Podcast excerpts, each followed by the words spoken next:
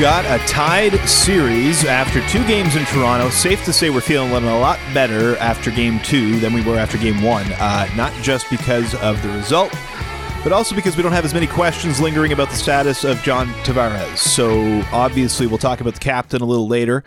But uh, let's start off by recapping a big win, 5 1 on Saturday night in game two boys, the power play has life. Yeah, it was good to see. That was uh, starting to to get to become a much larger issue.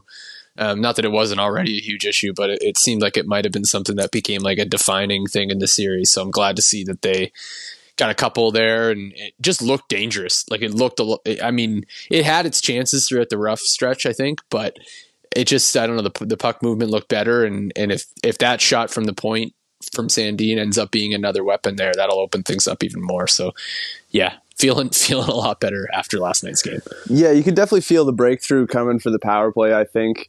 Uh, even you know the shorthanded goal in game one aside, I thought that the power play has looked better right from the beginning of this series. They've been moving the puck a lot more fluidly and just getting the puck to the net a lot more efficiently creating a lot more chances, and it, it, seemed like it was only a matter of time. And you know, the Leafs did a great job of making the Canadiens pay for their lack of discipline in game two. Yeah, they did a much better job of just working it around and like forcing holes to open up as opposed to it, it, like waiting for something to open up. Like it, it felt like it was just a lot more like you know quick movement, zipping it around the the perimeter rather than like you know one guy kind of holds and waits and looks for an opening, and it, it was just a lot more fluid. And and and you know the the entries were better. Like it was just, it looked like a completely different power play. And it, it, there's a bit of, you know, a bit of uh, discourse around the officiating and the disciplinary result uh, of game two. Um, you know, the Leafs had plenty of opportunity to, to kind of get things going, which I guess was a blessing um, as well in the second period. There are tons of, of, power play opportunities and it just looked better every time out. And yeah, Sandin was clearly a big part of that. Um, how did you guys feel about the officiating? Like, because I I was expecting the the makeup calls to come, and yeah. then there were a few that like like Nylander kind of had a, a, trip I think towards the end of the second period. There were there, like there were a few that could have gotten called. Uh, like you could even say that that Hyman hit uh, arguably could have been a boarding call. Like if you were looking for makeup calls, they were there, and, and the shoe just never seemed to drop. Yeah, I think it was probably a, a strange feeling for most hockey fans watching that and you know, seeing the team that was controlling play for the most part actually get rewarded with power play opportunities or an advantage in the penalty differential. I, do think that there were a few that the Leafs probably got away with, and I, didn't really think that that first high sticking call on Gallagher. I didn't think there was much there. The, those scrums were happening after almost every whistle, so I could see why um, Canadiens fans might have been upset with that one but for the most part, I think that the Leafs kind of got what they deserved in that game with the way they controlled play and were, you know, forcing the Canadiens to make desperation attempts, which resulted in penalties against more often than not. Yeah, and, and there could have been there could have been like yes, the, there there was definitely a few maybe missed calls on the Leafs, but there was certainly a lot more that could have been called on the Habs too. They could have had ten penalties in the second period alone. So it's yeah, like, they're like punching guys in the head and everything like along the boards and shit. It's yeah, if you everything is high. Like if it's a, a like a shove or a cross check or you know anything like that, it's to the head or to the back of the head or to the face. Like everything is up high they could get called they could be called after every single whistle and yes the leafs are doing some of that too but if you if you take out the the ridiculous challenge, which I'm sure we'll talk about too. But you know, then there was five actual penalties to the one called for the Leafs, and that feels about representative of of the actual infractions that happened on the ice too, whether they all got called or not. So, I I, I don't know. It, it I can understand some Canadiens fans having some issues with the officiating, but it had absolutely no bearing on the outcome of the game. The Leafs dominated a five on five too. It wasn't just on the power play. Yeah. So so so let's talk about the the challenge because um, I, I, watched this one with a couple of Habs fans, and they were they were definitely upset about the officiating at times, but they they were incensed with this call uh, by their team because what the hell were they thinking? Like, it's it's actually a it's an incredible moment. Just the the the view of Bergevin up top, Oh, losing fact- his like- marbles. All disheveled with his long hair and stuff. Top marks to the broadcast for capturing that because that made it so much better. Yeah, I don't know. I mean, I mean, uh, watching it live, you're like, what the hell? Like, what is he challenging? Like, I don't even. I figured they were looking at offside. Uh, that was my first thought anything, too. Yeah, exactly. It's like they must be because, and I was like, maybe they're not cat. Like Hockey in Canada was only showing the the the Thornton stick. the So goal. like, yeah, they, they guys, just that's not the, what they're looking at. They're looking at it something else. And then I'm like, shit, that is what they're looking at. But I, you, gu- I think one of some, one of somebody said it last night in the group chat that Friedman said that there was another challenge going on at the same time, and that's what took so long. yeah. But still, Yeah, I, I mean, my buddies thought, oh, oh, maybe it is an offside or something, and I said, no, they they said we're it's a challenge for goalie interference. So then it was maybe maybe it was earlier in the play or something, but uh, yeah, it was a strange one. And, and I mean, you see eventually what they were looking at, but like the idea that they're going to take away a goal for that in the playoffs, I I, I can't believe that they would not only call for it, but then be like super upset about it right after they were flipping that that was overturned and and It I just, had like such a reek of desperation from the Habs, right? Like they Yeah. felt Yeah. they were screwed either way if that goal counted. So let's just you know throw this challenge out there and hope that there's something that they see to call it back, and maybe we're back in it. Yeah. I don't know. It, I just I couldn't understand what, what they were looking at there at all. Yeah. So I mean, the Leafs ran away with it from that point, um, and you know, I, I felt like obviously the, the power play improving that was a big part of of you know the improvement in game two, but um, I, I mean they they just uh, they, I thought that they rebounded well in, in game one, all things considered, from you know what happened at the start, but but I thought that.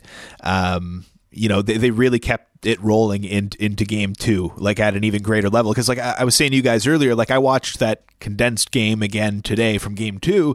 And like i felt like ga- like the first period didn't go quite as well for the Leafs as it, as it seemed like. They they got some pretty good looks in in the first. The you know the expected goals battle was pretty even and it, it you know didn't really open up until the second period. But um, Leafs are creating a lot of second chance opportunities. Like I think all but one like the Sandin goal was a bomb from the point but every at least three of the other goals uh, in game two were were rebound chances. So like they're, they're creating a and the Spezza one, the Spezza one was just kind of a weird. He intercepted a pass, and I think that caught Price off guard. But yeah, they're they're definitely making it making it difficult on Price, which they kind of have to do. Yeah.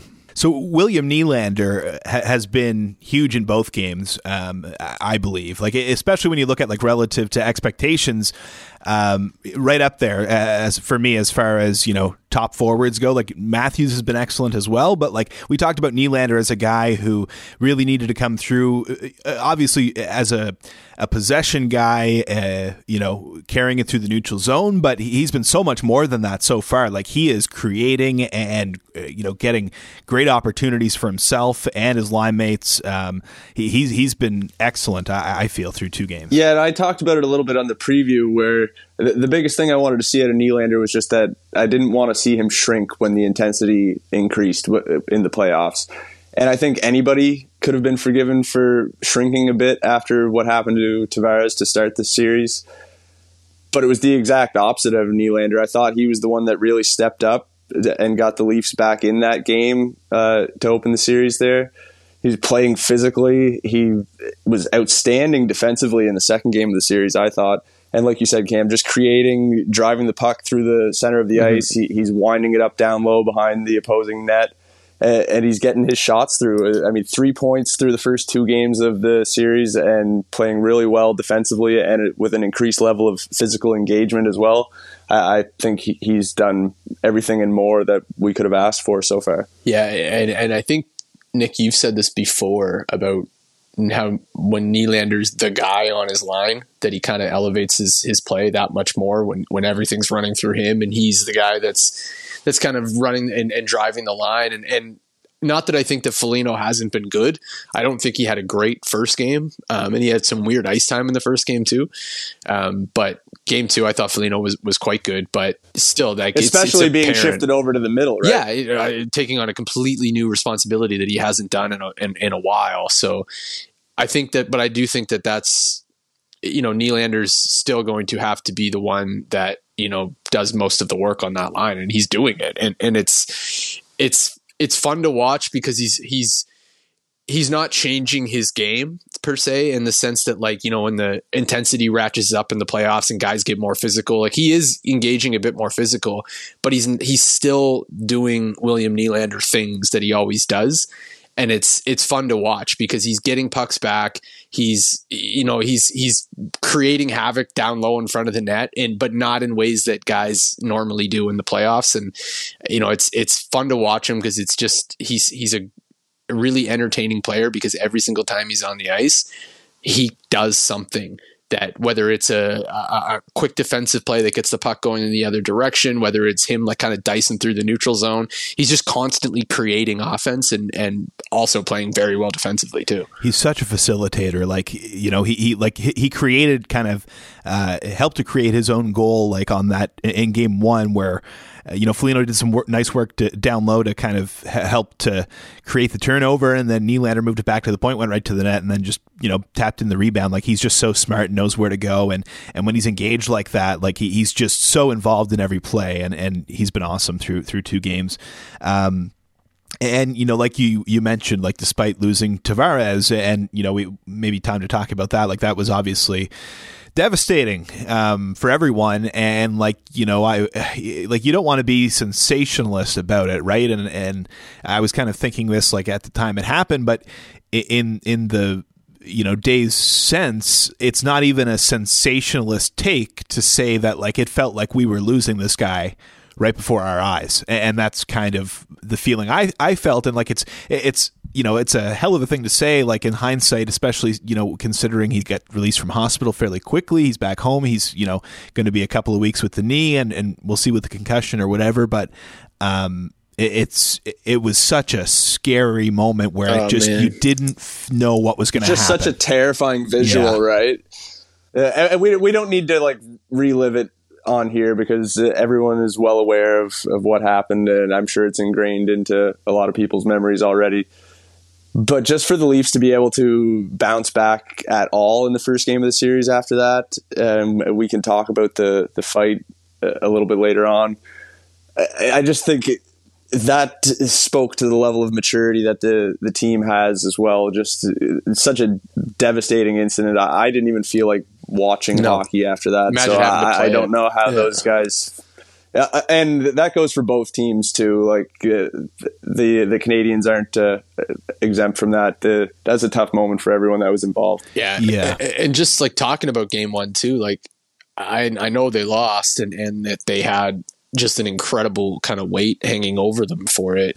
The whole thing felt like a blur, right? Like I, I hardly remember anything other than that from the first game. But they they still played very well, all things considered. Like even even like I understand they lost, but like they hit what two posts or three posts. They there was that really good save that Price had on the on the Marner one timer. Like that game could have very easily been three two. So it's like you know yes, they lost the game. There was a really emotional moment and, and, just a horrible thing to see and to have happen where it, where it just completely removes you from sport. And it just becomes you know uh, way bigger than that. And then for them just to be like okay we got to play now and, and, to play the way they did i was still very proud of, of their effort uh, on thursday. Yeah i thought that they bounced back incredibly well. Like they i mean were obviously like the, the, first little bit there was tough to, to kind of get back into it, but uh, you know they made a game of it and they were they were in it right to the end. They were, you know, they battled, and uh, you know I I think that, that that's such a, bad like the the take that you know they didn't step up for their captain. I, I thought they stepped up fantastically. I um, think that they Johnny would have been quite proud of the way that they right. responded there in the first game, and and even more so in the second game. Yeah, I mean, this is you know this was always going to be a battle. I, I don't well, think. Well, we talked about how much stuff would have to go wrong for the Leafs, you know, in order for this to not go their way.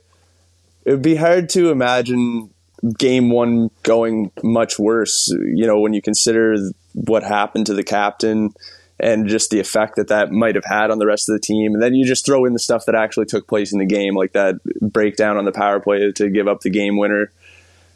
I, I think like chances of things going that poorly, and I, I, say this as a Leafs fan who has seen things go poorly forever. chances of things going that poorly again uh, are pretty slim, I think. So the Habs are still going to need to, you know, have a lot of things go their way in order to come out on top in this series. I think the Leafs are just they showed last night in game 2 that they're the superior team. Yeah. Yeah, it's it's adversity right now and it's, you know, they they are clearly like, you know, you, you had Spetz's comments about, you know, winning is the way we kind of get get Johnny back, right? So um, that's you know they, they've they're they're here for a reason. They're uh, they were always looking at a long series. It's not like you know losing Tavares and losing game one is is uh, something that you need to you know uh, fold up and you know it, like th- this. It is, did feel that way though, didn't it? I don't know about you guys, but just when you think about everything that went on, and I, I, don't know, the games didn't really feel all that important after. Not until not, not, until we knew. that Tavares was out of the yeah, woods. Yeah, not right? until yeah, and I think that was probably a.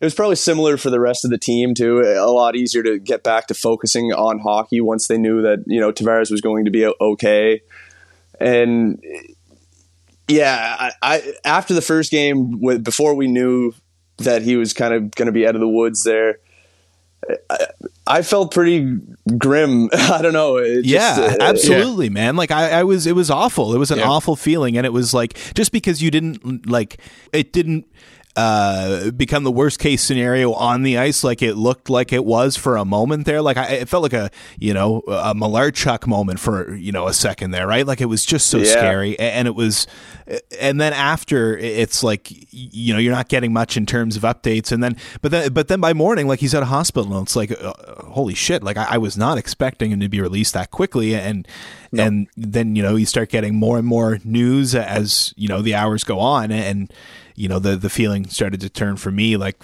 fairly quickly. Like it's still devastating and I haven't been able to obviously like watch it again and I don't know eh, when when or I if I ever want will. to watch it again. Yeah. No. I'm certainly not ever going to watch the like original live feed. I don't ever need to see the yeah. I don't need to see the replay of the of any of it but definitely not that. Yeah no it's scary shit man. It was it was really you know positive news to wake up to the next day that he was released from the hospital though. Like that was remarkable. It was not something I saw happen. Yeah, it, it was a huge relief, and um, yeah, I mean that it's you know you can start to shift your focus back to hockey a little bit, right? Because it's you know it's yep. it's things aren't going to hold up, and it's uh, it's a, a, a, shitty way to look at Tavares it. Tavares would be the first one to be try to tell the boys to get back yeah. going. Uh, they said he know. was act. He's been active in their group chat, you know, since it ha- since it happened. Yeah. So I'm sure, which isn't surprising no, at no. all.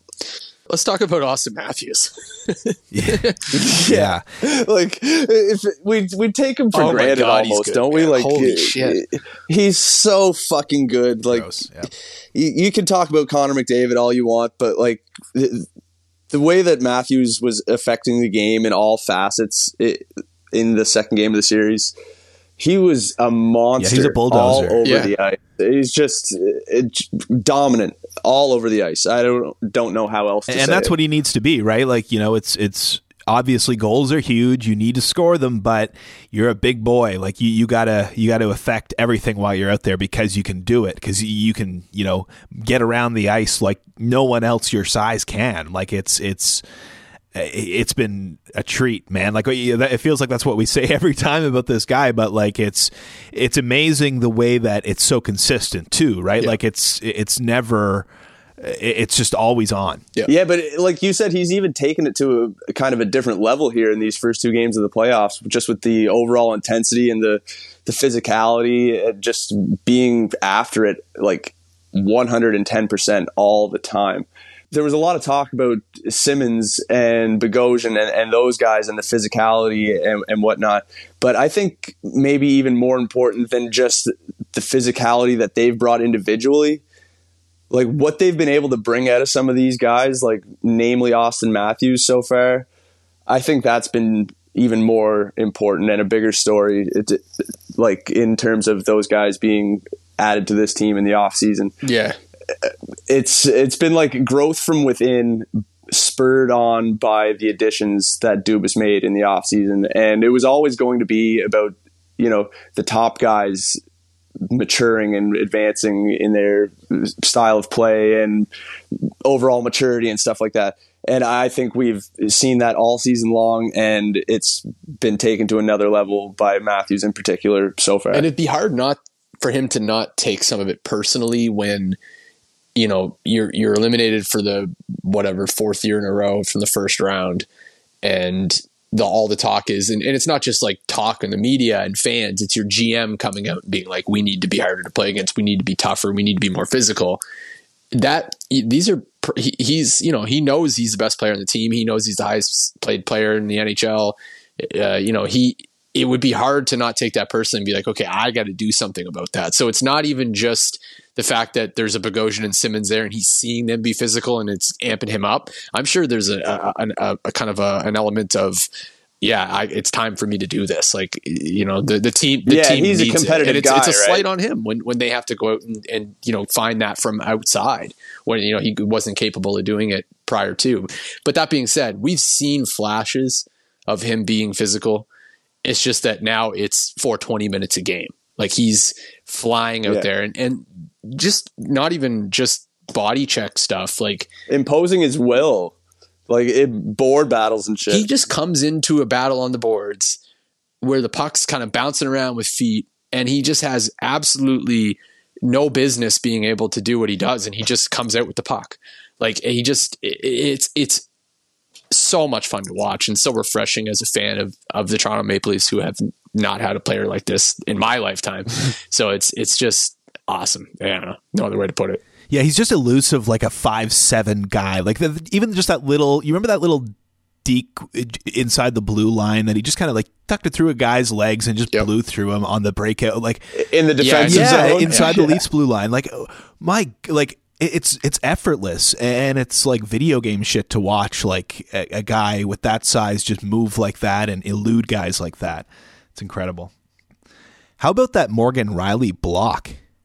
He's been really, really solid for me. Rielly's been and- great and through that, two uh, games. No, you're not. You're not. The gaffs aren't happening. Did you guys see that one play where he he went to pinch and you could like see the thought process Smoke. taking place Yeah. in his brain, and he's just like, "Nope, nope, nope," and he stopped. It was like someone was pulling him the back. devil with, on his like, shoulder, one just screaming stage- in his ear Yeah. to go, go. no, he's been Yeah. great. He's he's played really well.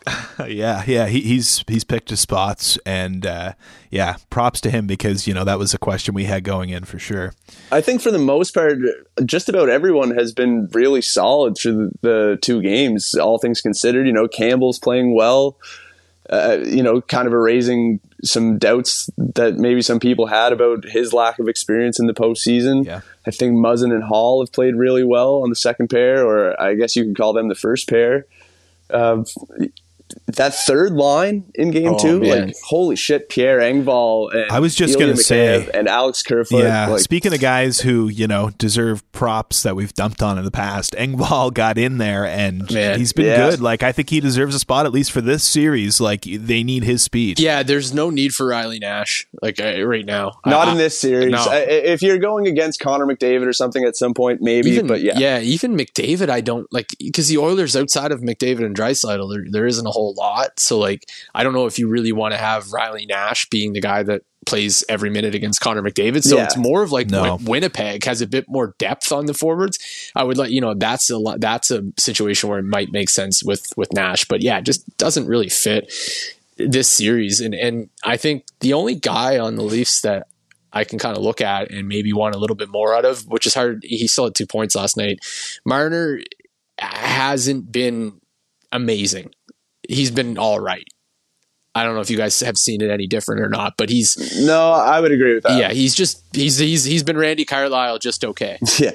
Yeah, he, he creates by nature of who he is, right? Like that Sandin goal, like uh, he deserves a lot of credit for, for the setup there. Great like pass, he pushed yeah. everyone back uh, on the entry. Yep. Like if you watch the way that like three guys just collapsed right to the top of the crease when Marner entered the zone, and then just you know wheeled it back to Sandin, and like you know, And are we he- talking about him differently if he backhands that one home last night as he's going around Price too? Like Potentially, that, but would've that been- factors into part of the Yeah, thing. Is like right. his decision making with the puck is just not. I don't know. He had a couple other moments like that in game one too. But I'll also give him a lot of credit. The penalty kill's been great, and he's a big part of that. Yeah, Yeah. But five and five, just maybe maybe need a little bit more out of him, But Yeah, I, I think it's I more mean- encouraging than anything that like there's more to give Yeah. there, and like you know I, I don't like to do the thing where like you stack him up against Nylander all the time, but like you know Nylander has been kind of carrying it. There's probably going to be a point where you know his play maybe drops off a, a little bit, and and Mm-hmm. Reiner's going to need to, to to crank it up a hundred percent.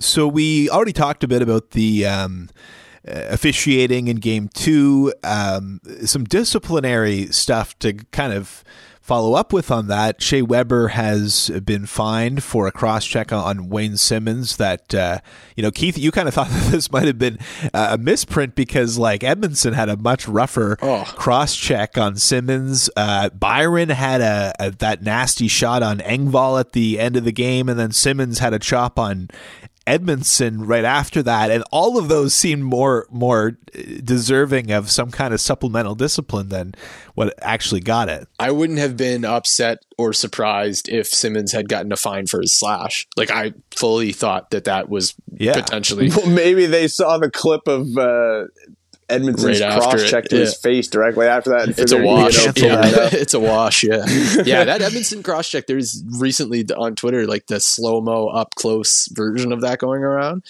That's a that's a jaw breaking, orbital bone breaking cross check. Like that was vicious. And I, I the the view of the of the Weber one is like the camera's panning in the other direction and it's like the very bottom of this of the frame. So it's like kind of and it's it's way out uh, kind of the the far out angle. So it's it's tough to really understand the impact of it but he's definitely throwing a, a full body coiled cross check to the back of his head. So yeah i mean of course that stuff's going to get looked at by but i guess the the thing that becomes interesting is that there was like a dozen of those cross checks last night. Like what how did that one get picked out of the bunch Yeah, Yeah, it's almost got like uh, just the NHL Department of Player Safety saying, "Hey, yeah, we're noticing you cross-checking everyone. Tone Yeah. it down a bit." Yeah. Well, and he was. I mean, he buried Engvall on that. He got called on that one, actually, the two minutes for it. But like Weber, Chiarot, and Edmundson, every time a, Leaf is near them, it's not a cross check in the back anymore. It's a cross check up high. Everything's high. Yeah, or the closed fist shoving into the Yeah. back of their helmet or Yeah. something like that. Like, they're- they're definitely taking some liberties, you know, almost every chance they get. But man, I love that that Keefe comment. It was such like a low key kind of like dig or like just I don't even know how to how to word it. But when he was like, "Well, they said they wanted a war, and if if you're going to come in with that mentality, you're going to put yourself at risk for penalties. So go for it. Yeah, Like, uh, we're, and- we're, we're ready for it. Yeah. There's that old line about their power play being their toughness, but I, I think it's pretty clear that they've got a lot more eh, traditional Mm-hmm. toughness now too to kind of hang in those games, and they're definitely not going to be pushed around the way that they used to be. And, and I think that's a huge difference with this year's team. You know, just guys like Simmonds and, and Foligno and Thornton and Bogosian and Mut, like just overall a lot more team toughness, and it just feels like they're able to to handle when it when the games get chippy like that. They're they're just not going to be taken out of it completely anymore. It's part of the reason why I didn't mind Simmonds doing what he did at the end of the game because, like, our, our, Bud- our Bud Leafer tweeted about kind of not liking that the Simmonds slash uh, at the end of the game, but like Oh, that was dirty. it was 100% dirty. But I said I replied to him. I was like, honestly, like for me, it was that was you know him saying I saw everything that happened all game and I wasn't going to do anything about it because we had to win. And now that it's wrapped up, I'm going to fucking tear you down like a tree. So it's like, that, like I had no problem with that. It was settling a debt that had been racking up all game to me.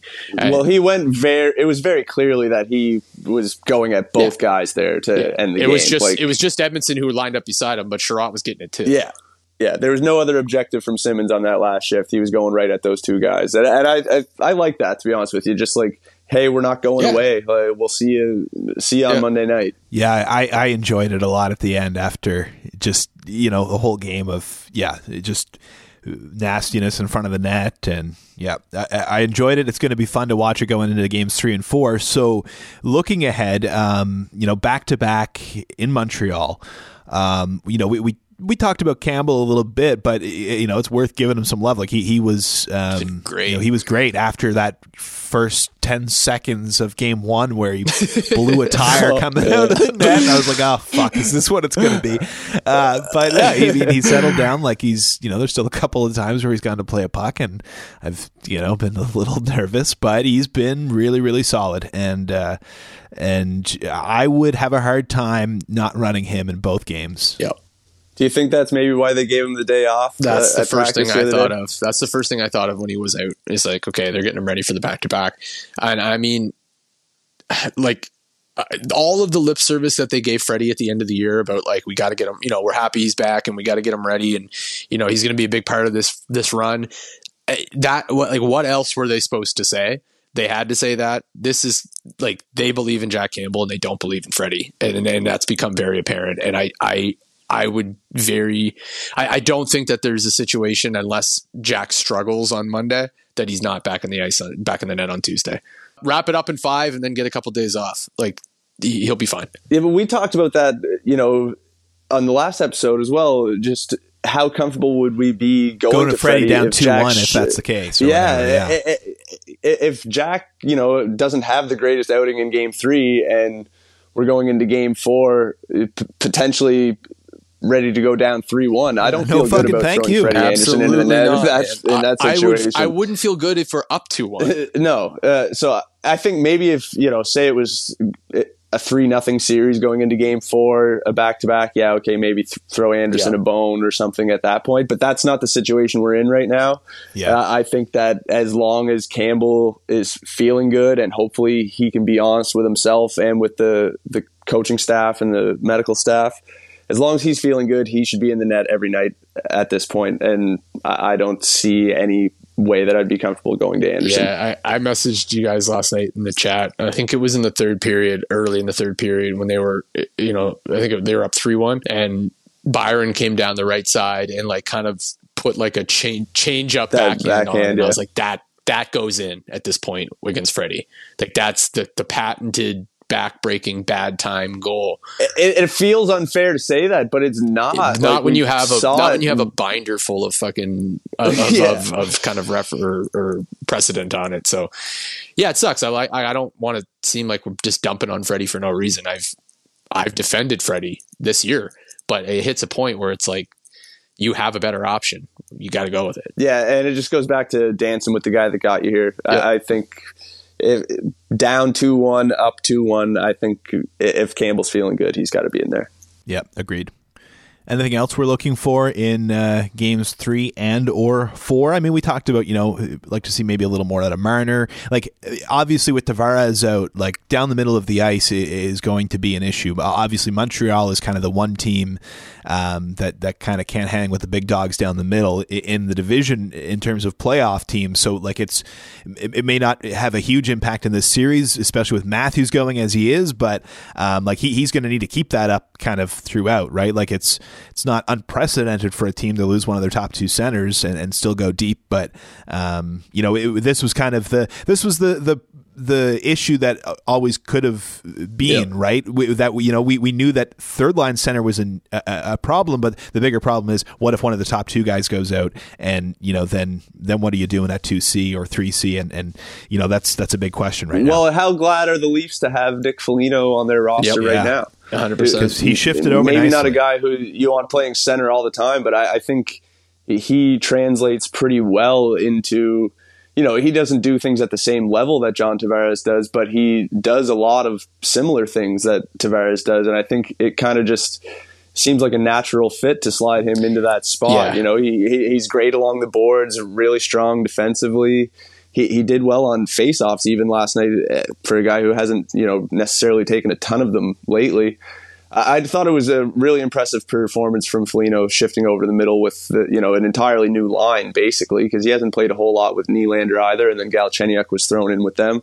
Uh, I, I thought it was a, a really good performance, and just the fact that he's in a similar mold to Tavares made it sort of an easier transition. I think. Yeah, he's a guy that I'm watching Monday night for sure because he was good last night, and and that's that's a, a, a guy that you know he's he's clearly coming in you know excited to to help out on a new team on a cup run, and now he's got a chance to be a, a second line center with with a very talented winger who's just flying right now, you know, kind of on all cylinders. And him and Galchenyuk, you know, have a have a big opportunity here. So I, I that that's definitely kind of like a, a, a highlight for me to to pay attention to is how those guys do when they're out there because they they were very good last night, and I'm hoping to see more out of that. And I think Foligno, if there's there's one thing that I think he could maybe do a bit more of is just causing a bit more chaos in front of the net, which is a little bit more difficult to do now that he's a center, but um, just kind of being a nuisance and, and just making sure that uh, you know Price is not getting a clear view and, and just making it tough on him. But one thing I, I do like about him is that he's just he's very visibly an asshole on the ice, and I I I'm a big fan of that. Yeah, we were short on that in the past. hundred percent. If Price covers the puck and there's nobody standing like there's no defenseman standing there, he will just go and stop in front of Price and just like stand there, wait for somebody to shove him. And they've they've as as ridiculous and silly as this is, they've not had that. And I don't know how impactful that is ultimately at the end of the day, but it's those little battles in the game and, and they're just they just didn't have a whole lot of that in the past and it's another look for them and it's it's fun to watch. Uh great podcast, boys. I, I was trying to think of a great way to wrap things up, and I got one. Renault has responded. Oh God! what did he say? so, for background, uh, Nick got into a Twitter scrap with a guy Ah, from Montreal on, on As we uh, earlier, as as tends to happen. But I mean, it's you know, I I, I don't like to do this usually. I don't like, I don't to, like mean, to do this, I don't. I don't like to be mean, but. I just had to because he, he he pulled the whole you know haven't played you haven't played the game thing on you. And, and I just he had his his stuff in his bio. So I looked him up and you know he had a he had some rough numbers. You know he played SEC so shout out. Like that's you know he played Hey, college played in the states. than I did. let's say he's better than all of us combined for sure. But uh, I just had to be uh, send him a snarky tweet and it got a lot of likes and and a lot of people said that I, I did a murder. And um he responded, and you know what? Shout out to Renault. He said, uh, "Well, I got to tip my hat here. Had a good run. Time to retire." Ah, well, maybe he was a good sport about And it. he actually he has another one too where and then yeah, T, our buddy T Tyson said, uh, "Cam, you're looking at 25 to life, bud." And then he responded saying, "I'm not pressing charges. I did it to myself." So he's a good oh sport. well, Shout sport. out. good sport. Yeah, I, I hope you can enjoy the rest of the series, even though I hope your team doesn't win, Renault. yes. That's a good way to end it, boys. Uh, douchebag sweep coming right up. Uh, Leafs in five. I, I really like the podcast No Dunks. It's one of my favorite basketball pods, and, and I don't know if that's something that they coined, but it's uh, the douchebag sweep. Apparently, LeBron James, I think they said, has done it like five times in his career. So fire it up. Yep.